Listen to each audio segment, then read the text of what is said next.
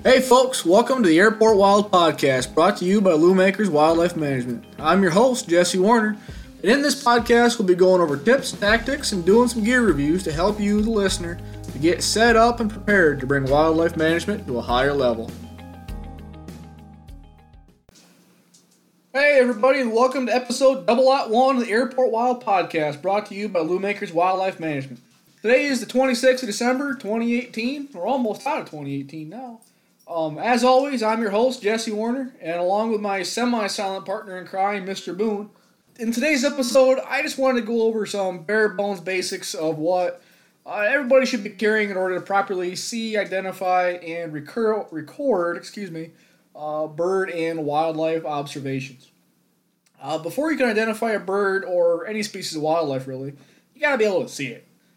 So our first gear item up for discussion is a good set of binos, binoculars. Now, I'm not saying you should run right out and gear up with the latest and greatest pair of binoculars, probably, which might have a European glass name from a company probably more well known for jewelry making than binoculars, although they make some of the best binoculars in the business.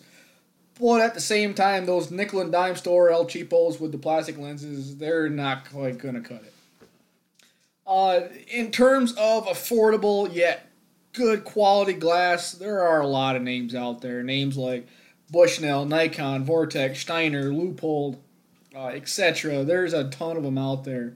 And now some of you might already have binoculars or know what you like, in which case, just kind of follow along and kind of half listen and see if maybe we talk about them or get mad at me if we don't, I guess.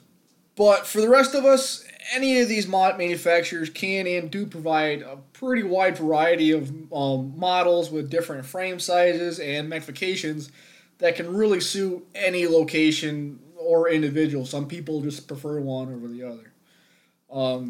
But before you go online and click buy now on some website, there are some things about binoculars that I think you might find interesting, and it might just change your mind about what you want to get. Again, if you already had something in your head, I just want to give you some food for thought, as it were. Now, when it comes to purchasing a set of new binoculars, the first thing you'll say listed are a set of two numbers, and that's going to be a number X and something else. And that's going to be your magnification, which is the first number, and then the size of your objective lens is the second number, and that's in millimeters. But we'll start with the magnification.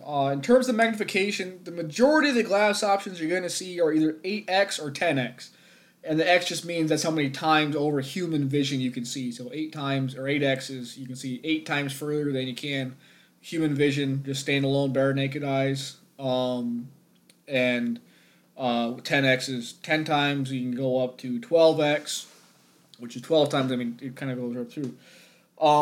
In addition to these three options, I mean, you can go, I'm just taking a quick glance at Cabela's on their webpage, and they show options ranging from 6x all the way up through 18x.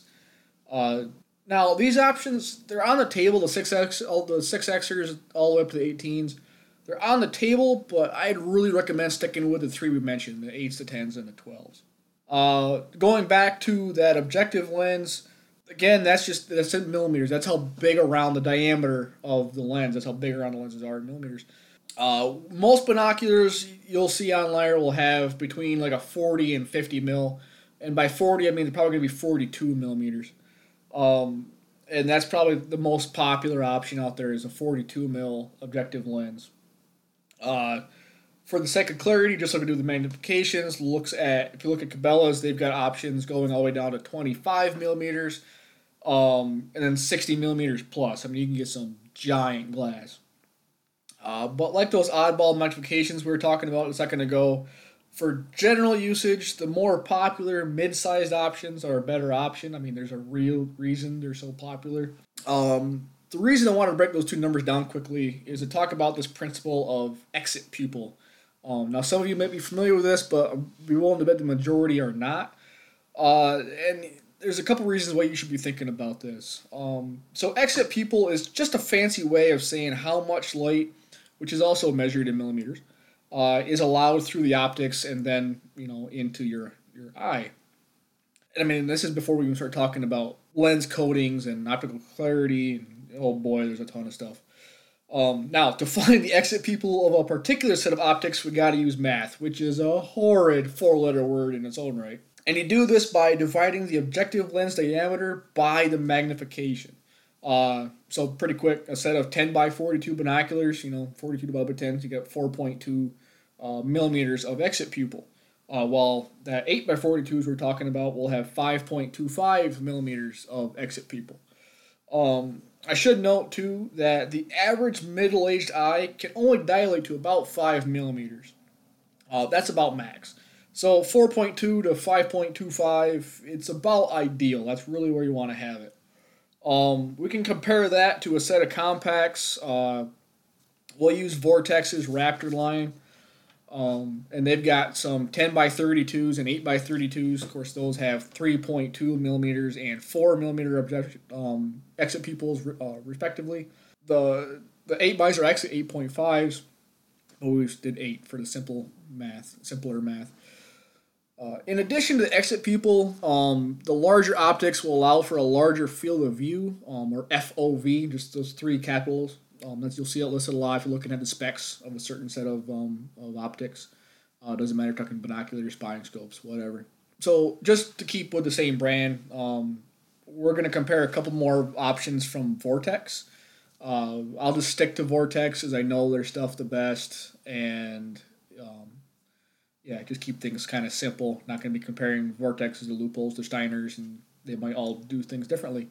We'll stick with the Crossfires, which are their cheapest roof prism. I'm not going to go into different kinds of prisms, but there's two different styles out there. There's roof prisms and poro prisms. Poro is more old school, but we're going to stick to roof prisms. I really prefer them. But anyways, the Crossfire 8x42s, they're going to have a field of view of 293 feet at 1,000 yards. And that's how they measure this field of view, is how many feet can you see at 1,000-yard distance. Now we can compare that to their larger brothers, the 12x50s. They're going to have a field of view of 273 feet at 1,000 yards. And now that 20 feet might not sound like a lot, or it might not be a lot, might not matter to you. But for some folks, that field of view might be kind of important. If you're looking at flying birds, something going by a mile a minute, you're probably going to want something with a larger field of view so you can play catch-up and get on it and identify it, versus trying to really be hunting for it with the bigger glass. So sticking with the different models, there's multiple. I mean, every manufacturer is not just one set of 8x42s, one set of 10x40s. They're all different. And these models, they all differ based on the brightness. And by the brightness, I mean how much light are they really letting in. And how bright does your subject look when you're looking down the barrel of these respective binoculars. And that brightness is really due to how the manufacturers treat the glass itself.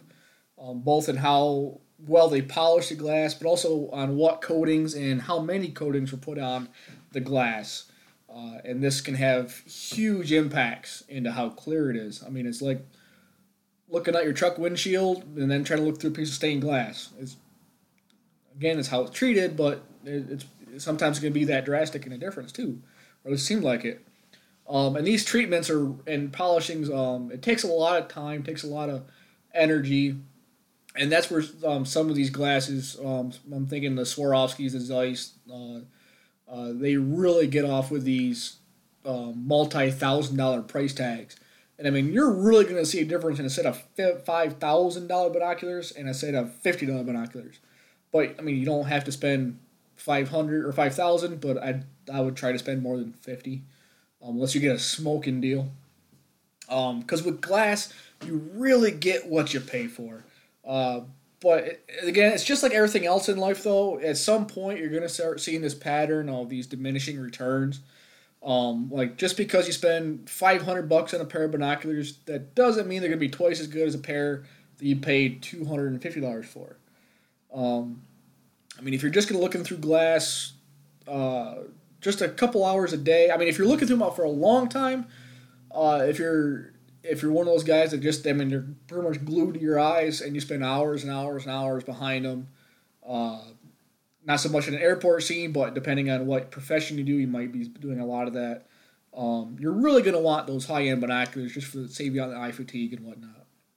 But on the airfield side, if you're just looking through them, look it up. Yep, I need a clear photo of that bird. I mean, a set of cheaper binoculars is going to get you there. You're not worried about the eye fatigue. You're not worried. All you want is a clear, accurate photo, and you don't need to spend $5,000 for that. Just a couple $100 will get you that all day long. And then sticking with that, that's where I would really stick is that couple $100 range. I mean, I'd go middle of the road. I mean, mid levels in the power and how big the glass is, and in the price. And by mid levels in the power, I'm talking about the populars, the 8x and the 10x. Although some folks might prefer the 12s. And that's sticking with the same, either the 42 or 50 millimeter objective lenses. And kind of in that $150 to $250 range, and this bracket really gets you some really quality stuff for honestly not that much money.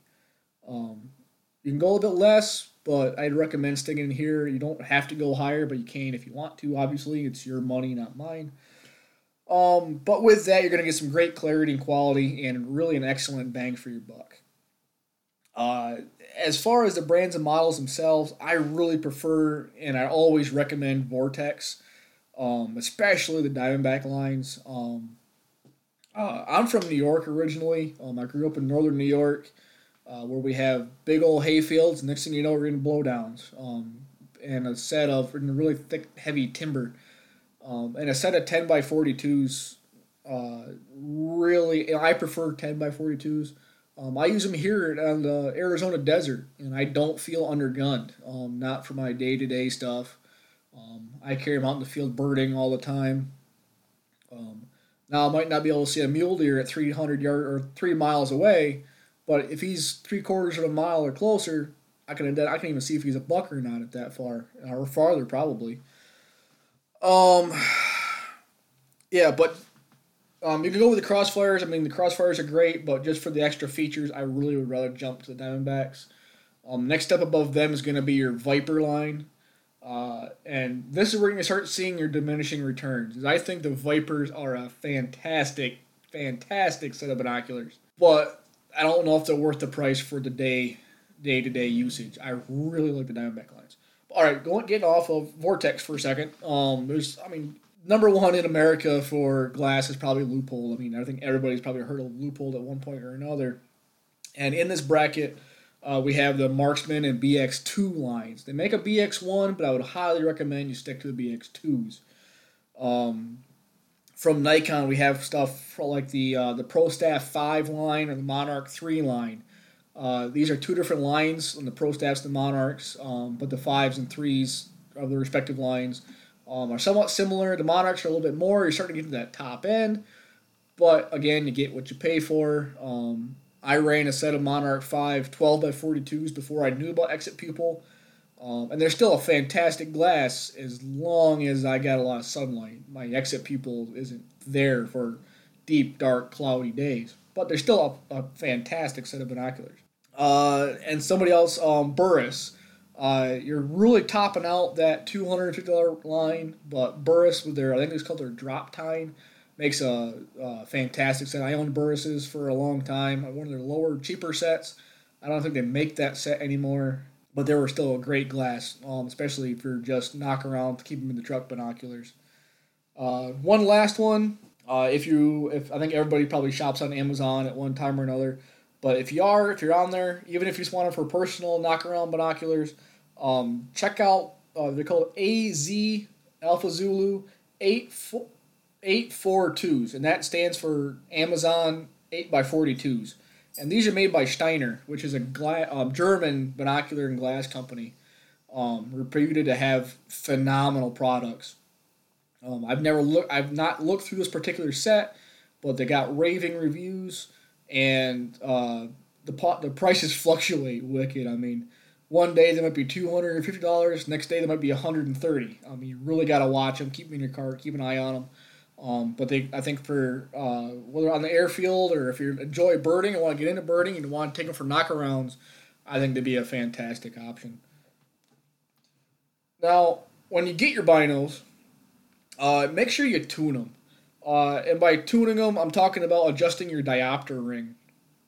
Depending on your make and model of binoculars, this ring might be in a different part. Like on my Diamondbacks, the diopter ring is a little knurled ring right behind the right ocular lens. That's the part you put up to your eye.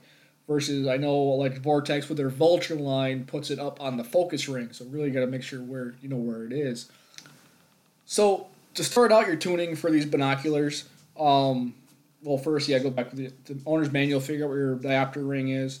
But pick an object about 10 to 50 yards away. I kind of prefer the 20 to 30 yard range. Bring those binos up to your eyes and see if they're fuzzy. If you can't quite get them into focus, then they need to be tuned. Even if they do work good, try to tune them a little bit, see if you can get them just a little bit better. But the way you do this is that with the binoculars up to your eyes, you're going to close your right eye.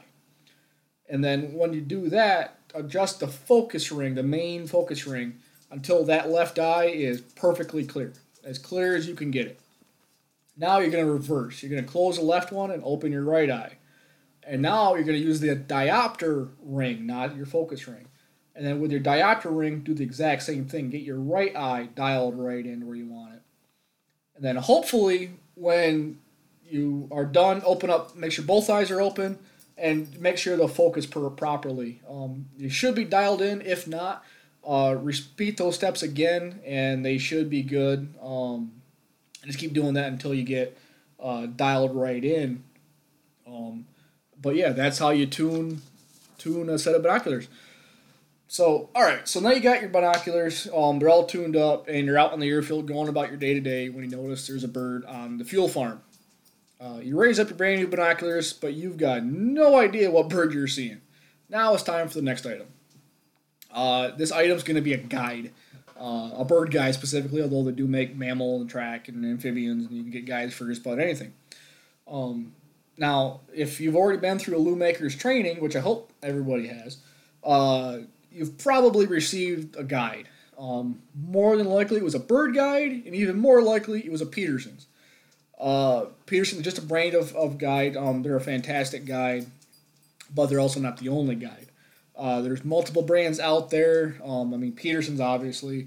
You get them from National Geographic. There's a guy named Richard Crosley, does his wall with photographs. There's no artist renditions. They're fantastic, but they're hard to find, and they're expensive. Audubon, I mean, the leader in birding and conservation, they do a lot.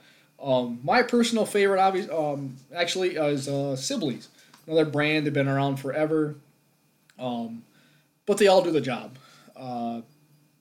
And they're all similar, too, in that it might take a while to find your bird in question because you got to go through the whole thing, unless you've gone through beforehand and separate them out with like sticky notes showing your hawks versus your egrets versus your ducks versus your sparrows. Not everybody does that. It's kind of a birder's thing to do. But it might take you a few minutes. So one trick you can do is obviously take a photo. What's the saying? Take a photo will last longer. So even if the bird flies off, you can still have more than a memory. That kind of sounds more like a country song. In order to continue with your ID. To take that trick a step farther, just about everybody's got a smartphone nowadays, and these smartphones all have cameras. That's probably what you're going to take a photo with anyways. But use your binoculars too, especially if it's a nice clear binocular. Vortex. The best trick is, with my binoculars, with my diopter ring on the right ocular lens, take the eye cup on the left side and twist it out all the way. It's going to be I think it's a left-hand turn. But anyways, you do that, and then you turn your camera on your smartphone, and then you line up your camera through the barrel of the binoculars. And doing that will give your camera that magnification. It does a fantastic job. I mean, it's a little small bird, little sparrow or something. You're probably going to have a hard time focusing on it. But for larger birds, documenting coyotes or deer at a distance, it's a fantastic trick. And it's pretty quick, too, once you get the hang of it. You can always buy an adapter, too. There's companies like Phone Scope out there that make adapters specifically for mounting these scopes to your optics. But they're not required for the quick usage. That's made more for the folks photographing elk and whatnot out in the mountains. But yeah, you can do that, take a photo, and then you, of course, you have that photo that you can refer to. Although it's not going to be as good as, you know, looking straight through the binoculars at it. When you're looking, make sure, take note of any standout features, any prominent colors, any colors that really stand out. Like on a robin, I mean, everybody knows what a robin looks like, I think. But look at the red breast, pretty good indication.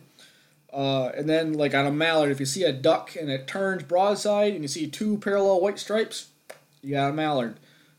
That's one nice thing about ducks is that the majority of them have white at some point in their year. Actually, I think pretty much all of them have white at some point in their year. But anyways, you can do that.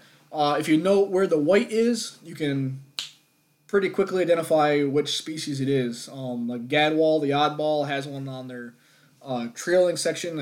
I'm really embarrassed. I can't think of what that portion of the wing is called. Widgeon have it on their secondaries. Teal have white breasts.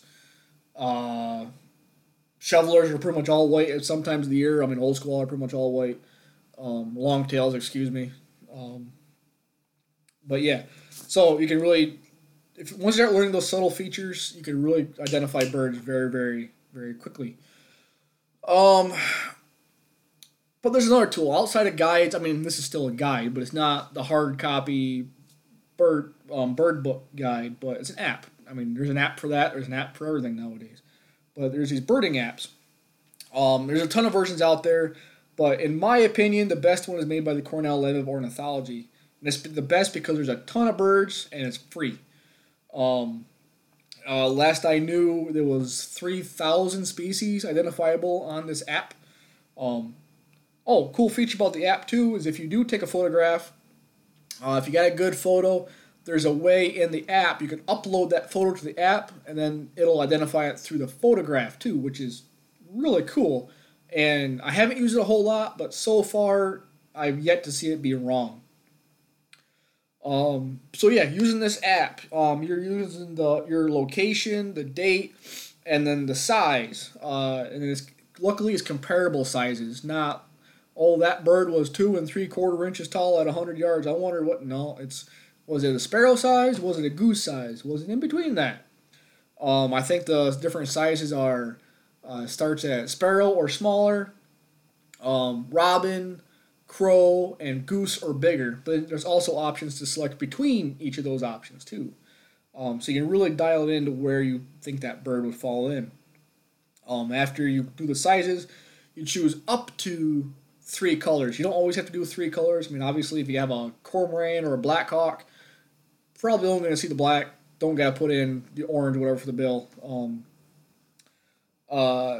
And then you can select what the bird was doing. Like, was it feeding at a bird feeder? Was it soaring overhead? Using all these options, the app's going to try to come up with some possible choices for what your bird could be. A quick example is that I'm in Phoenix, Arizona. Today is December 26th. And I saw a bird that was between a robin and crow in size for my 3 colors. I'm just going to choose them at random, black, red, and orange. And say that my mystery bird is in the trees or bushes. The app's going to process this, and it comes up with the possibility of an American kestrel or a northern cardinal, which are really great options. As a kestrel on its back could be inferred as kind of like a really light orange color. Kind of going by memory here. And a female cardinal does have an orangish side. I mean, it's not orange, but it could be called orangish. It's got red and black highlights, so that's a really good answer. But we're going to stick with the kestrel. So going back to our example earlier, there's a kestrel at the fuel farm, and you can on your appropriate forms in your handy dandy clipboard. Now I was asked to discuss clipboards, but really anything shy using a phone book to write on, you're good. Actually, a phone book's really good to write on, but anyways. With the clipboards, I kind of say it's kind of like choosing a hot sandwich. Do you want it open-faced or do you want it enclosed? Open faces are nice. By open faces, I'm talking about just a strip of cardboard or wood slab with a metal spring clip, and that's it. And it's nice because all your documents are right there in the open. They're easy to access. The downside is that your documents are right out there in the open and easy to access. I mean, you could always put on a large rubber band around the bottom to keep your documents from waving around or waving at you in a stiff breeze. But otherwise, there's not much you can do with a slab of wood and a spring clip. Going to the enclosed models, I mean, obviously you have two choices. You got your metals or your plastics. Plastics, you kind of had the benefit of there's always that small little utensil pouch pocket at the bottom. You can keep all your utensils, rulers, anything small you might want handy in there. Versus the wide open like studio aspect of the steel models. Where everything's just kind of out and it can flop around. But, I mean, these things are durable. Yeah, I mean, unless you use one to replace a baseball bat when you're playing ball, it's going to take a real heater to put a dent in this thing. I mean, probably drive it over with a jet and probably just put a little dink in it. But, yeah, so there you have it. The three items everybody should have with them to properly identify birds while in the field. I think as part of a future episode, or maybe not part, probably actually take up a whole episode into itself, I'd like to go over bird ID a little bit more in depth, along with some tips and tricks that you can keep in mind to help identify birds in your region. Doesn't matter if you're in the Northeast, the Southeast, the Southwest, or the Northwest. All right. With that, I'm going to sign off from the first ever Airport Wild podcast. And from all of us here at Loomacker's Wildlife Management, thank you for listening and helping you to bring wildlife management to a higher level.